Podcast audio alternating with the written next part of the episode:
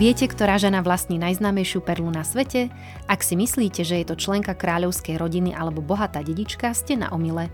V skutočnosti ju vlastní jednoduché mladé dievča s modro-žltou pokrývkou hlavy. Býva v Hágu a môžete ju kedykoľvek navštíviť, pretože je vždy doma. Samozrejme hovoríme o obraze Dievča s perlovou náušnicou od Johannesa Vermeera. Volám sa Tatiana Poliáková, som návštevníčka virtuálnej galérie ArtStory a pozývam vás počúvať ďalší diel venovaný umeniu. Našou sprievodkyňou do ucha je teoretička umenia Michaela Šimonová. Vitajte v ArtStory. Miška, vitaj aj ty v štúdiu. Ahoj Tani, ďakujem. Máme dneska veľmi peknú tému, opäť tajomný obraz, Dievča s perlovou náušnicou. Je to takto správne po slovensky preložené?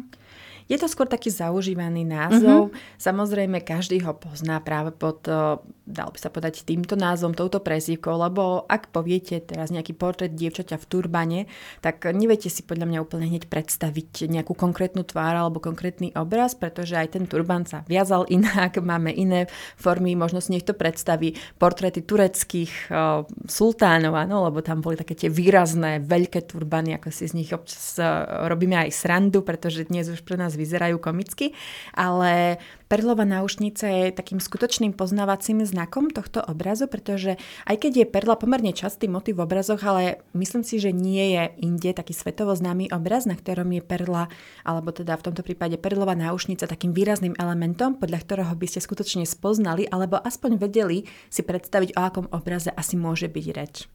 Takže vlastne ona aj týmto má taký špecifický nejaký význam. Áno, ako skôr by som povedala, že je to poznávací znak, ktorý je originálny. Podobne ako keď poviete úsmev Mony Lízy alebo tajomný úsmev, tak väčšine z nás príde na um práve Mona Lisa, keď je to spojenie úsmev Mony Lízy, aj keď samozrejme tam nemusíme povedať, že obraz sa volá úsmev Mony Lízy, je to iba Mona Lisa alebo La Gioconda, ako si môžete teda vypočuť aj v inej z časti nášho podcastu.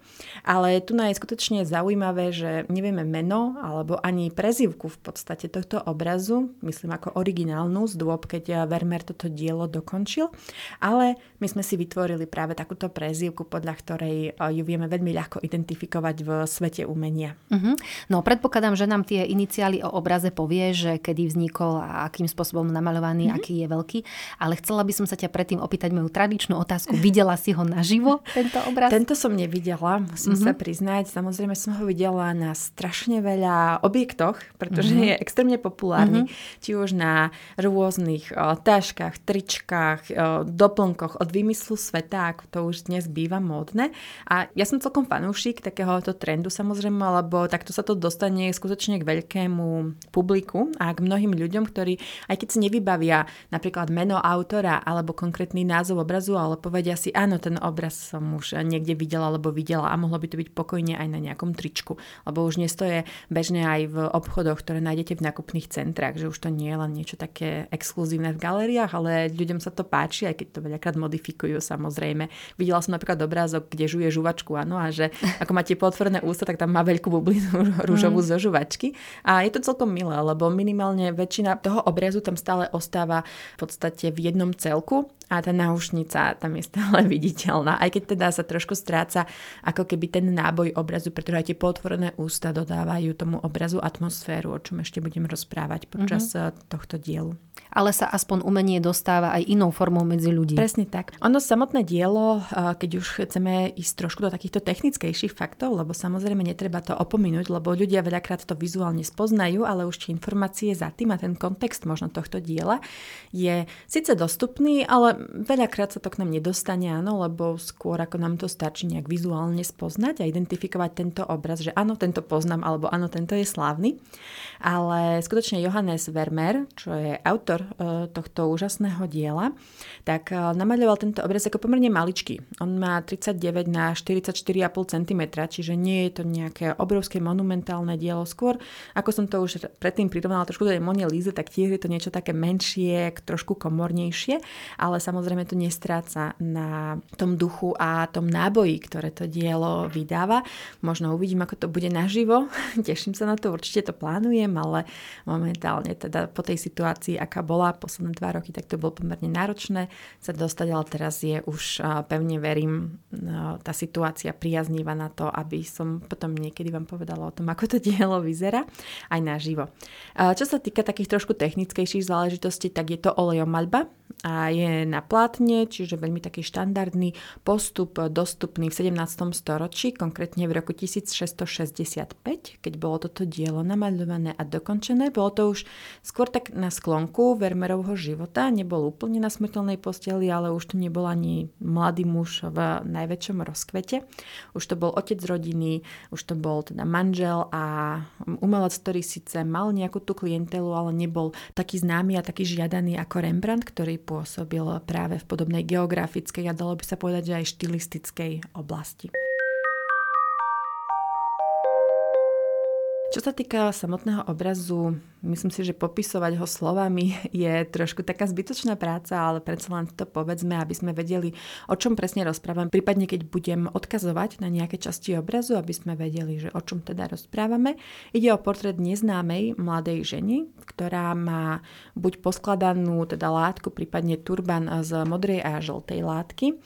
Nie je to klasický turban, ako sme spomínali v úvode, tak ako si ho predstavíme, čiže nie je nejak dohora, skôr je to tak zložená pokrývka vlasov, čiže nevidíme, akej farby má mladá žena vlasy, ani jej nejakým spôsobom nevykúkajú spod tohto turbana. Taktiež je tam teda výrazná perlová náušnica, podľa ktorej má tento obraz pomenovanie.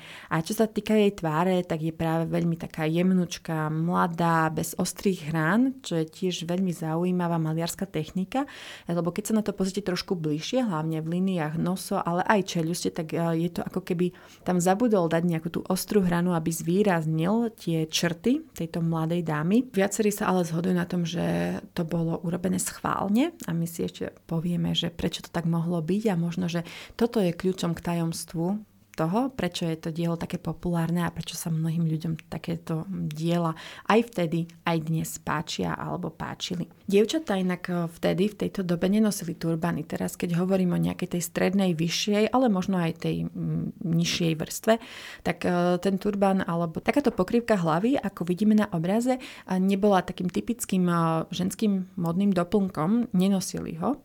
Ona skôr symbolizovala exotiku, pretože už vtedy bol ten svet taký pootvorený, lebo hovoríme o druhej polovici 17. storočia a Severná Európa bola taktiež pomerne dobrá, čo sa týka obchodovania, pretože prístup predsa len k moru a rôzne obchodné trasy a cesty, ktoré mali skrz Európu, tak sa k ním dostávali aj tie informácie o exotickom Blízkom východe, o dnešnom Turecku, čiže skutočne tá exotika ich ako keby lákala, lebo bol to nejaký tajomný svet, ktorý bol vo vtedajšej dosť takej prísnej a konzervatívnej spoločnosti taký, dalo by sa povedať, že lákavý, pretože si tam predstavíte nejaké exotické tanečnice, ženy, ktoré sú oblečené namiesto čiernej a hnedej a bielej v pestrých farbách, preto má aj táto dievčina na sebe látky, ktoré sú v žiarivej, žltej a hlbokej modrej farbe, pretože skutočne vtedy sa tá farebnosť až tak nenosila v takom tom bežnom živote, lebo hovoríme o protestantoch, ktorí skôr vyznávali taký striedmejší spôsob života, aj keď taká zaujímavosť je, že Vermeer, aj keď sa narodil do protestantskej rodiny, tak si zobral za manželku katoličku a teda konvertoval na katolicizmus, pravdepodobne na naliehanie svojej svokry. Takže už aj vtedy mali problémy so svokrami muži a radšej teda si povedal, že ustúpi.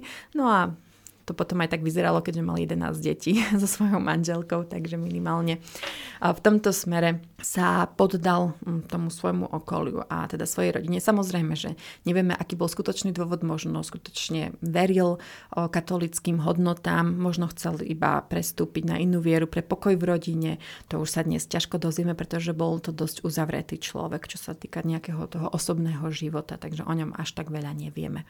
Bol to skôr taký ako tichý génius. Nezanechal nejak veľa zápiskov a stôp o svojom živote. Vieme skutočne len také strohé fakty, ale zároveň to podľa mňa poslúžilo ako veľmi dobrá platforma potom na nejakú tú fantáziu moderných autorov, ktorí mohli tým pádom pripisovať nejaké príbehy životu Vermeera a pozadiu jeho slavných diel. Takže je to taká obojstranná zbraň v úvodzovke. Na jednej strane to nepoteší historikov a umeleckovedných kritikov, ale na druhej strane to poteší autorov beletrie, prípadne nejakých filmových producentov a otvára scenaristov. Otvára to možnosti, áno. Ja si pamätám film, teda ktorý bol natočený zo Scarlett Johansson. Tam bola, tuším, vykreslená táto dievčina ako slúžka.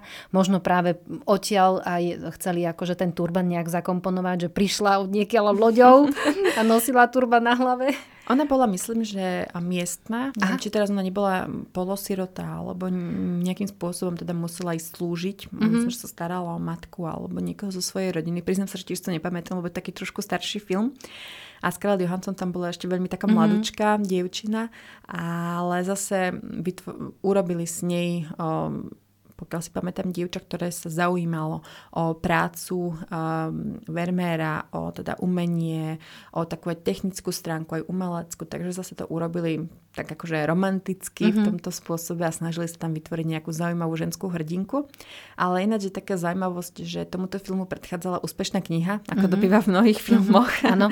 Tak práve táto kniha od Tracy Chevalier stala ako keby na takom začiatku obnoveného záujmu aj verejnosti o toto dielo, pretože skutočne sa predalo niekoľko miliónov výtlačkov tejto knihy a potom teda to spopularizoval aj film, v ktorom teda okrem Scarlett Johansson hrala, myslím, že Ralph Fiennes, takže celkom ako také herecké osobnosti sa do tohto zapojili. Čiže nebol to len nejaký taký artový film na pokraji záujmu, ale skutočne taká hollywoodská produkcia. Myslím, že mal aj zo pár nominácií na Oscara, aj keď to bolo skôr kvôli nejakým kostýmom a takýmto technickejším kategóriám. Jasné, ale obrazu to určite pomohlo tej jeho popularite, predpokladám.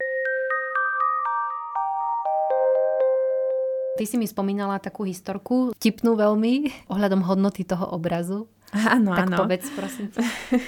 No, keby ste boli šikovným obchodníkom na konci 19. storočia v Holandsku, tak ste mohli tento obraz získať za $1, necelý $1. Takže by to bola veľmi dobrá dlhodobá investícia. Ale zase malo to taký trik v tom, že ste ho museli spoznať, že išlo o nejaké zaujímavé dielo od autora, ako je Vermeer. A to sa práve podarilo dvom priateľom a susedom, pričom jeden z nich bol zberateľ umenia a druhý bol niečo na spôsob umeleckého kritika, ak by sme hovorili o dnešných pojmoch, ale asi tak by to mal najbližšie. Čiže boli to ľudia, ktorí sa rozumeli do umenia a vedeli aj vycítiť, by som povedala, nejakú tú hodnotu umeleckého diela. Aj umeleckú, aj finančnú, lebo hovoríme práve o takomto balance. A práve ich dvoch zaujal takýto špinavý obraz, v ktorom spoznali možno niektorého zo slávnych starých majstrov, akým bol práve Vermeer.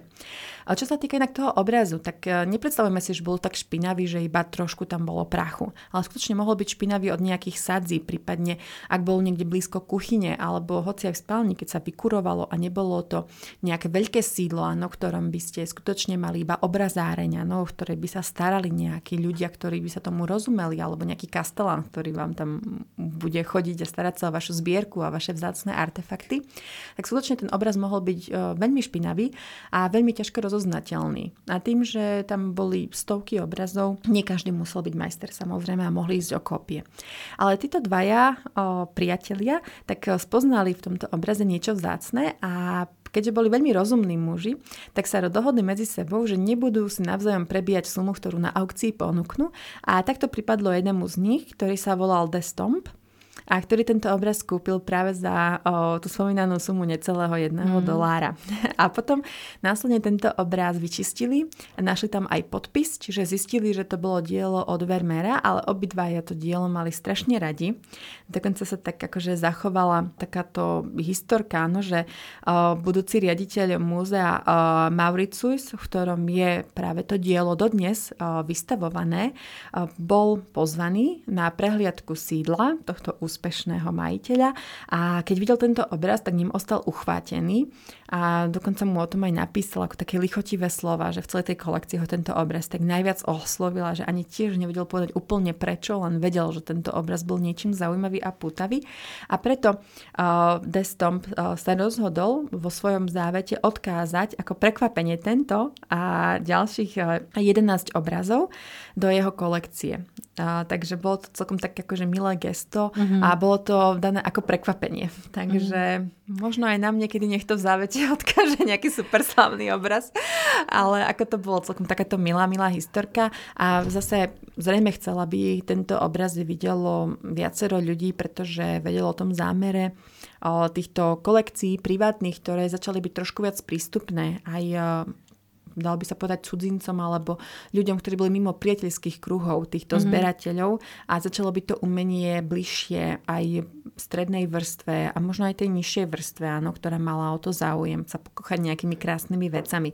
Takže nakoniec to dopadlo takto veľmi pekne, že to neskončilo iba nejakého súkromného zberateľa niekde v jeho honosnom sídle, ale odkázal to tomu správnemu človeku a vďaka tomu ho môžeme dnes obdivovať práve v Hágu, kde sa celá táto historka odohrala. A teda minimálne si vedia vysledovať, ako k tomu obrazu prišli, takže aspoň takáto kontroverzia nehrozí, ako v prípade niektorých umeleckých diel. Je to krásne a podľa mňa tu nastalo to, čo sa hovorí, že čo dávaš, to dostaneš, že ako k nemu pekne ten obraz prišiel, tak on ho takýmto spôsobom zase posunul ďalej. Mne je to veľmi sympatické, že nebol sebecký, alebo že nechcel na tom zarobiť a vieme, aká je hodnota toho obrazu dnes, keby sme to práve chceli? Práve, že to nevieme úplne. Je pravda, že obraz bol aj v zahraničí, lebo počas toho, ako sa rekonštruovalo múzeum, v ktorom je tento obraz vystavený, tak tento obraz putoval na turné. Bol aj v Spojených štátoch, napríklad v Japonsku, takže skutočne si celkom ako odchodil. A bol jeden z skutočne takých ako keby aj najnavštevovanejších obrazov, čiže trhal aj rekordy v tej dobe. Ale no, minimálne by sme hovorili o stovkách miliónov v tomto slova zmysle. Keď sa naposledy predal Vermeer, myslím, že to bol z nejakých 80 alebo 90 miliónov, ale to nebol vlastne takýto majsterštyk, ako je dievča s perlovou náušnicou. To je podobne ako keď sa hovorí, že Mona Lisa nie je ohodnotená, alebo nie je ju možné ako keby ohodnotiť kvôli ako keby tej povesti, ktorú obklopuje, lebo ak by sme išli iba v úvodzovkách podľa toho, kedy bola vytvorená, no v akom kontexte, že ako sa predávajú diela podobných autorov, tak samozrejme tam by sme vedeli prísť ku konkrétnemu číslu, ale tam hovoríme o obraze, ktorý nemá tento príbeh. A práve Dievča s perlovou náušnicou je jeden z tých mála obrazov, u ktorých je finančne viac cennejší ten príbeh ako ten obraz samotný. Ak by sme takto povedali. Čiže tam by som išla možno aj do tých stoviek miliónov eur, ak by vôbec niekedy k takejto dražbe došlo. Alebo predajú. Asi nie. To ma len tak zaujímalo. Už viackrát si spomenula podobnosť s obrazom Mona Lisa. Aj som počula o tomto obraze, že má prezývku Mona Lisa Severu. Áno. Bol to nejaký zámer autora namaľovať nejaký obdobný obraz, ako bola Mona Lisa, alebo to je náhoda? No, ako si správne povedala, tá ani takto Mona Lisa som nespomenula náhodou, lebo si myslím, že celkom zdieľajú nejaké podobnosti a nie len v tom, ako ten obraz pôsobí na návštevníka alebo toho, čo sa na tento obraz pozerá, ale zároveň aj ako má povesť tento obraz. Keď si našťastie neprešiel takým turbulentným obdobím krádeží napríklad, alebo nemusí byť až takto chránený, ako je chránená Mona Lisa. Ale tam sú vlastne také, by som bola 3 základné body, o ktorých by som rada rozprávala v tejto podobnosti.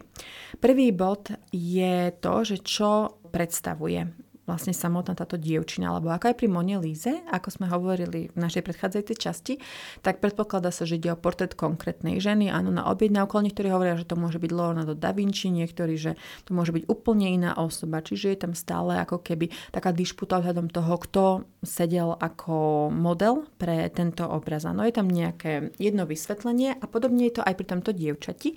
Aj keď to najpravdepodobnejšie vysvetlenie hovorí, že tam nesedel nikto konkrétny. Respektíve, že ak to bola nejaká modelka, tak mohla to byť buď jeho dcéra, a tá Vermeerova dcéra, alebo manželka, alebo mal 7 dcér, takže mal si z čoho vyberať, čo sa týka modelky, alebo to mohla byť nejaká zaplatená modelka, mohla to byť pokojne aj tá slúžka, ako sa to hovorí v tom filme, ale práve, že to je absolútne nepodstatné, kto to bol. V tomto prípade, to je podobne ako v tej Mone Lise, že tam nás zaujíma ten jej úsmev, že tam nie je o to, že kto tam bol zobrazený, hej, ale tam ide práve o to, že ako bola tá postava zobrazená a to je presne to isté ako v Dievčati s perlovou náušnicou, že je dôležité to, ako je zobrazená a niekto je tam zobrazený.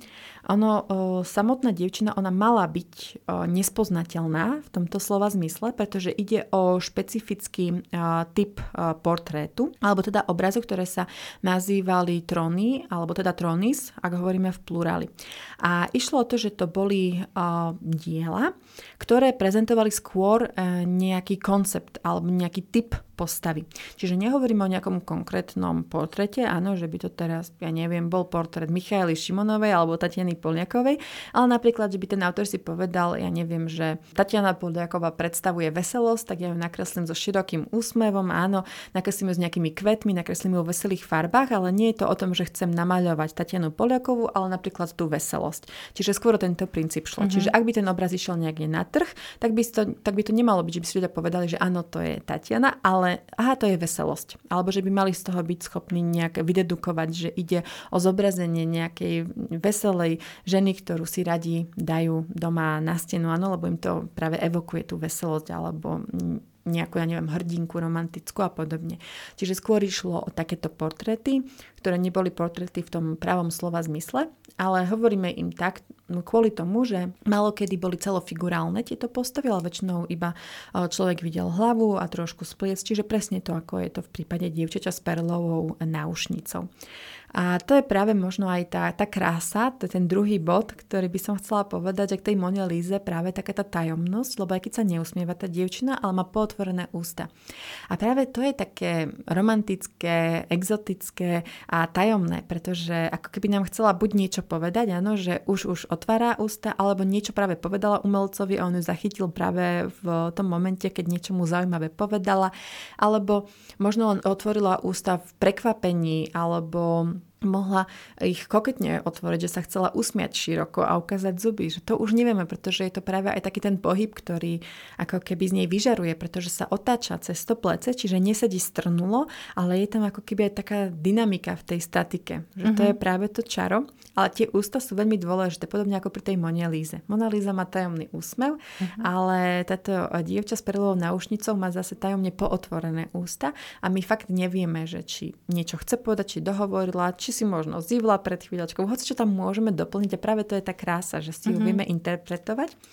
A tretia vec je práve tá fluidita tejto dievčiny, lebo tieto dve veci, o ktorých som teraz povedala, tak vedú organicky k tejto tretej a to je v tom, že my si tam môžeme predstaviť viacero žien. Dokonca som čítala na fórach, že veľa ľudí, ktorí tento obraz videli, tak povedali, že áno, poznám holku, ktorá sa na ňu podobá, alebo tá sa podobá na moju sesternicu, na moju susedu, doplnite si koho chcete a práve to je tá sranda, lebo on tam neukázal ani ten účes, ani tie vlasy, ukázal tam tú tvár, ktorá je veľmi jemná, ale nevidieť tam dobre to obočie ani myhalnice, aj keď oni tam boli namaľované, len vybledli. To je podobné, ako sme rozprávali aj v iných častiach, áno, o tom obočí a o tých myhalniciach. To si môžu tiež naši poslucháči vypočuť, že prečo tomu tak je, nebudeme to hovoriť, ale máme tu informáciu v starších častiach, ale ide práve o to, že ona bola namaľovaná na schválne takto, aby nevyžarovala takú konkrétnu individualistickú podobu, tak by som to možno nazvala. A to nebolo preto, že by teraz nechcel tú modelku namaľovať, áno, alebo že by chcel jej ako keby odobrať nejakú tú osobnosť, ale ona mala predstavovať niekoho exotického, niekoho, kto možno túži cestovať, možno kto sa vrátil z cesty, ano, lebo má perlu, má ten zvláštny turban, čiže my nevieme, že môže to byť manželka alebo dcéra obchodníka, môže to byť nejaká romantická hrdinka, môže to byť dievčina z háremu sultána, čo si pod tým môžu tí ľudia predstaviť. A práve to je tá krása, že vyvoláva v nás fantáziu, alebo podporuje našu fantáziu, skôr by som povedala. A skutočne tí ľudia v nej vidia veľa odtieňov, možno aj svojich vlastných túžob, alebo niečoho z okolia, čo im to pripomína, alebo čo by chceli, aby im to pripomínalo. A to je možno práve taká tá krása, že prečo sa ľudia nevedia vynadívať na tú dievčinu, lebo stále ako keby ich privádza na iné myšlienky, alebo ich podnecuje v tom, aby povolili úzdu svojej fantázii a premýšľali nad tým, čo by možno chcela povedať, prečo sa na vás otáča, či sa od vás otáča, či k vám. Skutočne je tam veľké množstvo záhad, ktoré práve takúto pózu obklopujú a práve to je tá krása, že my sa podľa mňa nikdy nedozvieme, kto tam bol. Aj keby sa dozvedeli, že kto bola tá modelka, tak to by nič nezmenilo na tej tajomnosti, pretože ona stále by bola iba ako keby taký základ, ale tá tajomnosť okolo nespočíva v tej modelke, ale spočíva v tom, ako ju Vermeer namaľoval a čo chcel, aby sme pod týmto obrazom vnímali. Uh-huh. A čo ten obraz vlastne vyžaruje. Presne tak. A možno práve preto je taký skutočne populárny, že ľudia sa s ním vedia do určitej miery stotožniť, ale v tom slova zmysle, že im to môže pripomínať ako aj niekoho konkrétneho, tak aj nejaký ideál. Ako samozrejme, toto nie je jediný obraz, ktorý je v štýle tróny. Bolo ich viac, hlavne ich spopularizoval Rembrandt, keď buď štilizoval sám seba ako modela, alebo svoju manželku. Častokrát Saskiu uvidíte na obrázoch, to som videla už aj naživo. Mm-hmm. Ako skutočne spoznáte ju tam podľa tváre, ale nemal to byť portrét konkrétne jeho manželky, lebo robil aj namaľoval aj portréty, kde sú vyslovene ako chcel namaľovať svoju manželku, prípadne tam napísal, že Saskia ako, a doplnil to, že čo mala predstavovať. Ale tu práve ten Vermeer ako keby išiel o krok ďalej s tou tajomplnosťou a s tou tajomnosťou. A podľa mňa práve to urobil veľmi elegantne a šikovne, aj keď je paradox v tom, že Vermeer upadol do zabudnutia na viac ako 200 rokov. Že skutočne ho kritici znovu objavili až koncom 19. storočia a to bolo spôsobené možno aj tým, že nebol taký plodný umelecký, ako bol práve spomínaný Rembrandt, ale mal o mnoho menej obrazov. Takže aj to je trošku také negatívum, alebo teda tomu trošku tak stiažilo cestu k sláve. A až potom v tom 20. storočí, keď bola taká veľká výstava vo Washingtone v 95. roku, tak práve túto dievčinu vybrali ako poster girl a tým pádom ako keby sa ešte boostla jej sláva, ak to môžem takto povedať, že skutočne... Čo je na poustri, to sa počíta, akože tým pádom, že to sprevádzala veľká mediálna kampaň, tak tým pádom ako keby tým ľuďom sa dostal práve tento obraz, táto dievčina a musela ísť niečím upútať, lebo inak by tá slava rýchlo opadla, keby výslava odišla, ale ako vidíme, tak dodnes aj takmer 30 rokov po tejto výstave je tá popularita stále veľmi vysoká. Ten obraz je naozaj krásny. Vrátila by som sa ešte späť k tej perle, lebo hovorila si o tej technike, ako je ten obraz namalovaný, o tej tajomnosti. Tá perla má niečo také v sebe, napríklad pri Mone Líze sme spomínali ten závoj, ktorý ledva vidieť. Mm-hmm. Čo tu táto perla? Vieme o nej niečo? Mm-hmm. Je také? No, to je ďalším tajomstvom. Možno tak technicky by som povedala takú pikošku, že v podstate tá perla je zvýraznená iba dvoma ťahmi štetca, ktoré sú také napripovedne dbalé. Ako samozrejme je ich tam viac, ale keď sa na ňu tak bližšie pozriete, keď sa nájdete nejaký obrázok s vysokým rozlíšením, tak v podstate ona je zvýraznená iba takými dvoma, na prvý pohľad ľahostajnými ťahmi štetca, ale sú tak geniálne dané, že vám vytvárajú tú ilúziu plnosti a veľkosti tejto perly. Takže to je skôr taká ako technická záležitosť, ktorú Vermeer ovládal a vedel aj s takým minimum urobiť maximum, ak by sme to mohli takto povedať. Ale čo sa týka tej perly, tak to je práve tiež súčasť tej tajomnosti. Čiže nie je to len o tom výraze tváre, inak by to bolo dievča s pootvorenými ústami, keby to bolo iba o tom, aj keď to by neznelo tak romanticky samozrejme.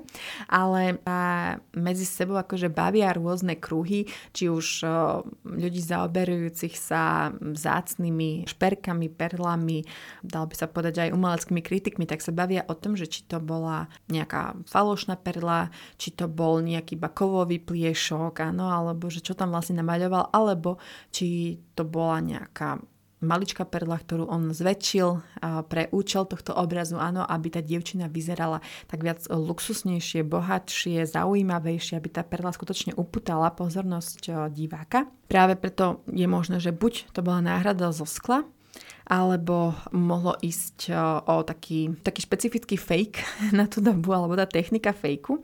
Ako som sa minimálne dočítala na stránkach venujúcim sa perlám ako prírodnému materiálu, tak zase tam je taká celkom zaujímavá teória alebo návod na to, že ako sa v tom 17. storočí fejkovali perly. Spravili to tak, že vytvorili sklenenú guličku, ktorú naplnili zmesou bieleho vosku a časti šupín takej špeciálnej ryby, aby sa to ako keby lesklo, aby tam bola taká tá perleť. Mm-hmm. Čiže nebola to sladkovodná perleť, ako to zvykne byť, lebo tá má práve tie odtiene skôr do tej modrastej farby, prípadne, že tá biela je príliš taká, má príliš taký rukopis alebo kresbu, že tam ťažko asi dostanete takú čistúčku bielu. Mm-hmm. Takže je možné, že bola aj táto perlová náušnica vyrobená ako taký fake pre účely tohto obrazu, ale zase je dosť možné, že to iba zväčšil pre oko diváka. Ale ako vravím, niekto hovorí, že to mohol byť aj kovový pliešok práve kvôli tomu odrazu.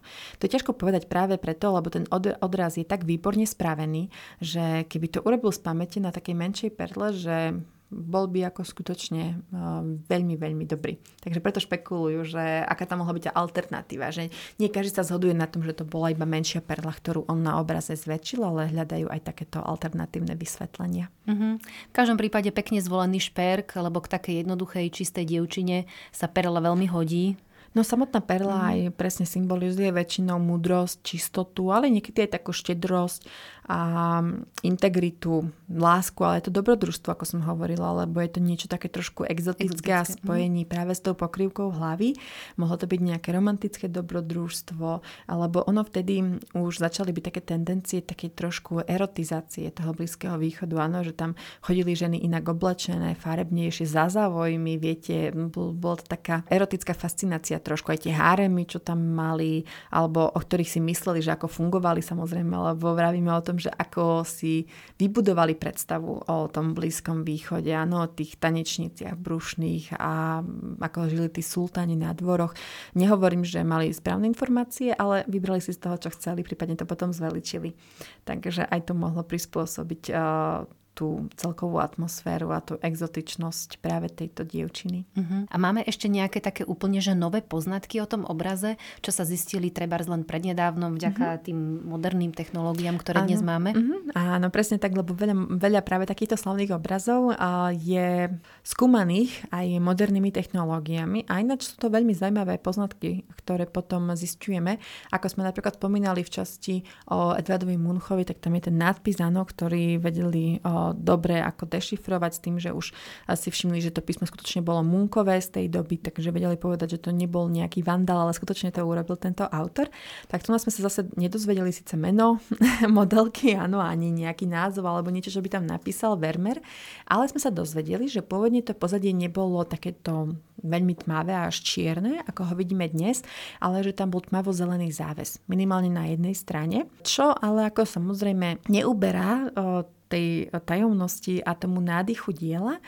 Skôr len nám to ako keby iba znásobuje tú atmosféru niečoho takého tajomného, áno, lebo nevieme, či teraz tá dievčina mala byť pri závese, či ide za ten záves, áno, že sa iba s nami lúči, alebo že nás láka ísť za ten záves, áno, aby sme ju nasledovali, lebo sa na nás otočí s tými pootvorenými ústami a s takým tým nevinným až pohľadom, lebo z tej dievčiny nejde nič také prefíkané práve, že ona pôsobí veľmi nevinne, až tak prekvapenie, že pôsobí až tak detsky naivne, by som povedala, v určitom slova zmysle, že nepôsobí tak ako Mona Lisa, ktorá má trošku prizmúrené oči, má tam ten úškrn, že už je to žena, ktorá teda má niečo za sebou a už vidíme tam nejakú tú stratu ako keby takej nevinnosti, že ona je skôr taká šibalka, by som povedala, alebo tak na nás pôsobí, ale táto dievčina pôsobí veľmi tak nevinne a práve ten záväz mohol ako keby ešte doplňať tú kompozíciu, ale to už je taká skôr špekulácia tým, že nevidíme jej ruky, takže nevieme, čo sa tam odohráva. Mohol to byť skutočne iba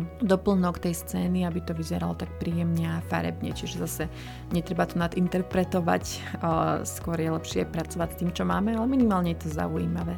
Už len vzhľadom na tie farby, že opäť tam pridal nejakú takú exotickú farbu, áno, že tá zelená spolu s tou žltou a modrou, aby boli také výrazné a dalo by sa povedať, že do veľkej miery aj exotické farby. Ak sa chcete dozvedieť o umení viac, vypočujte si aj naše ďalšie epizódy vo vašich obľúbených podcastových knižniciach.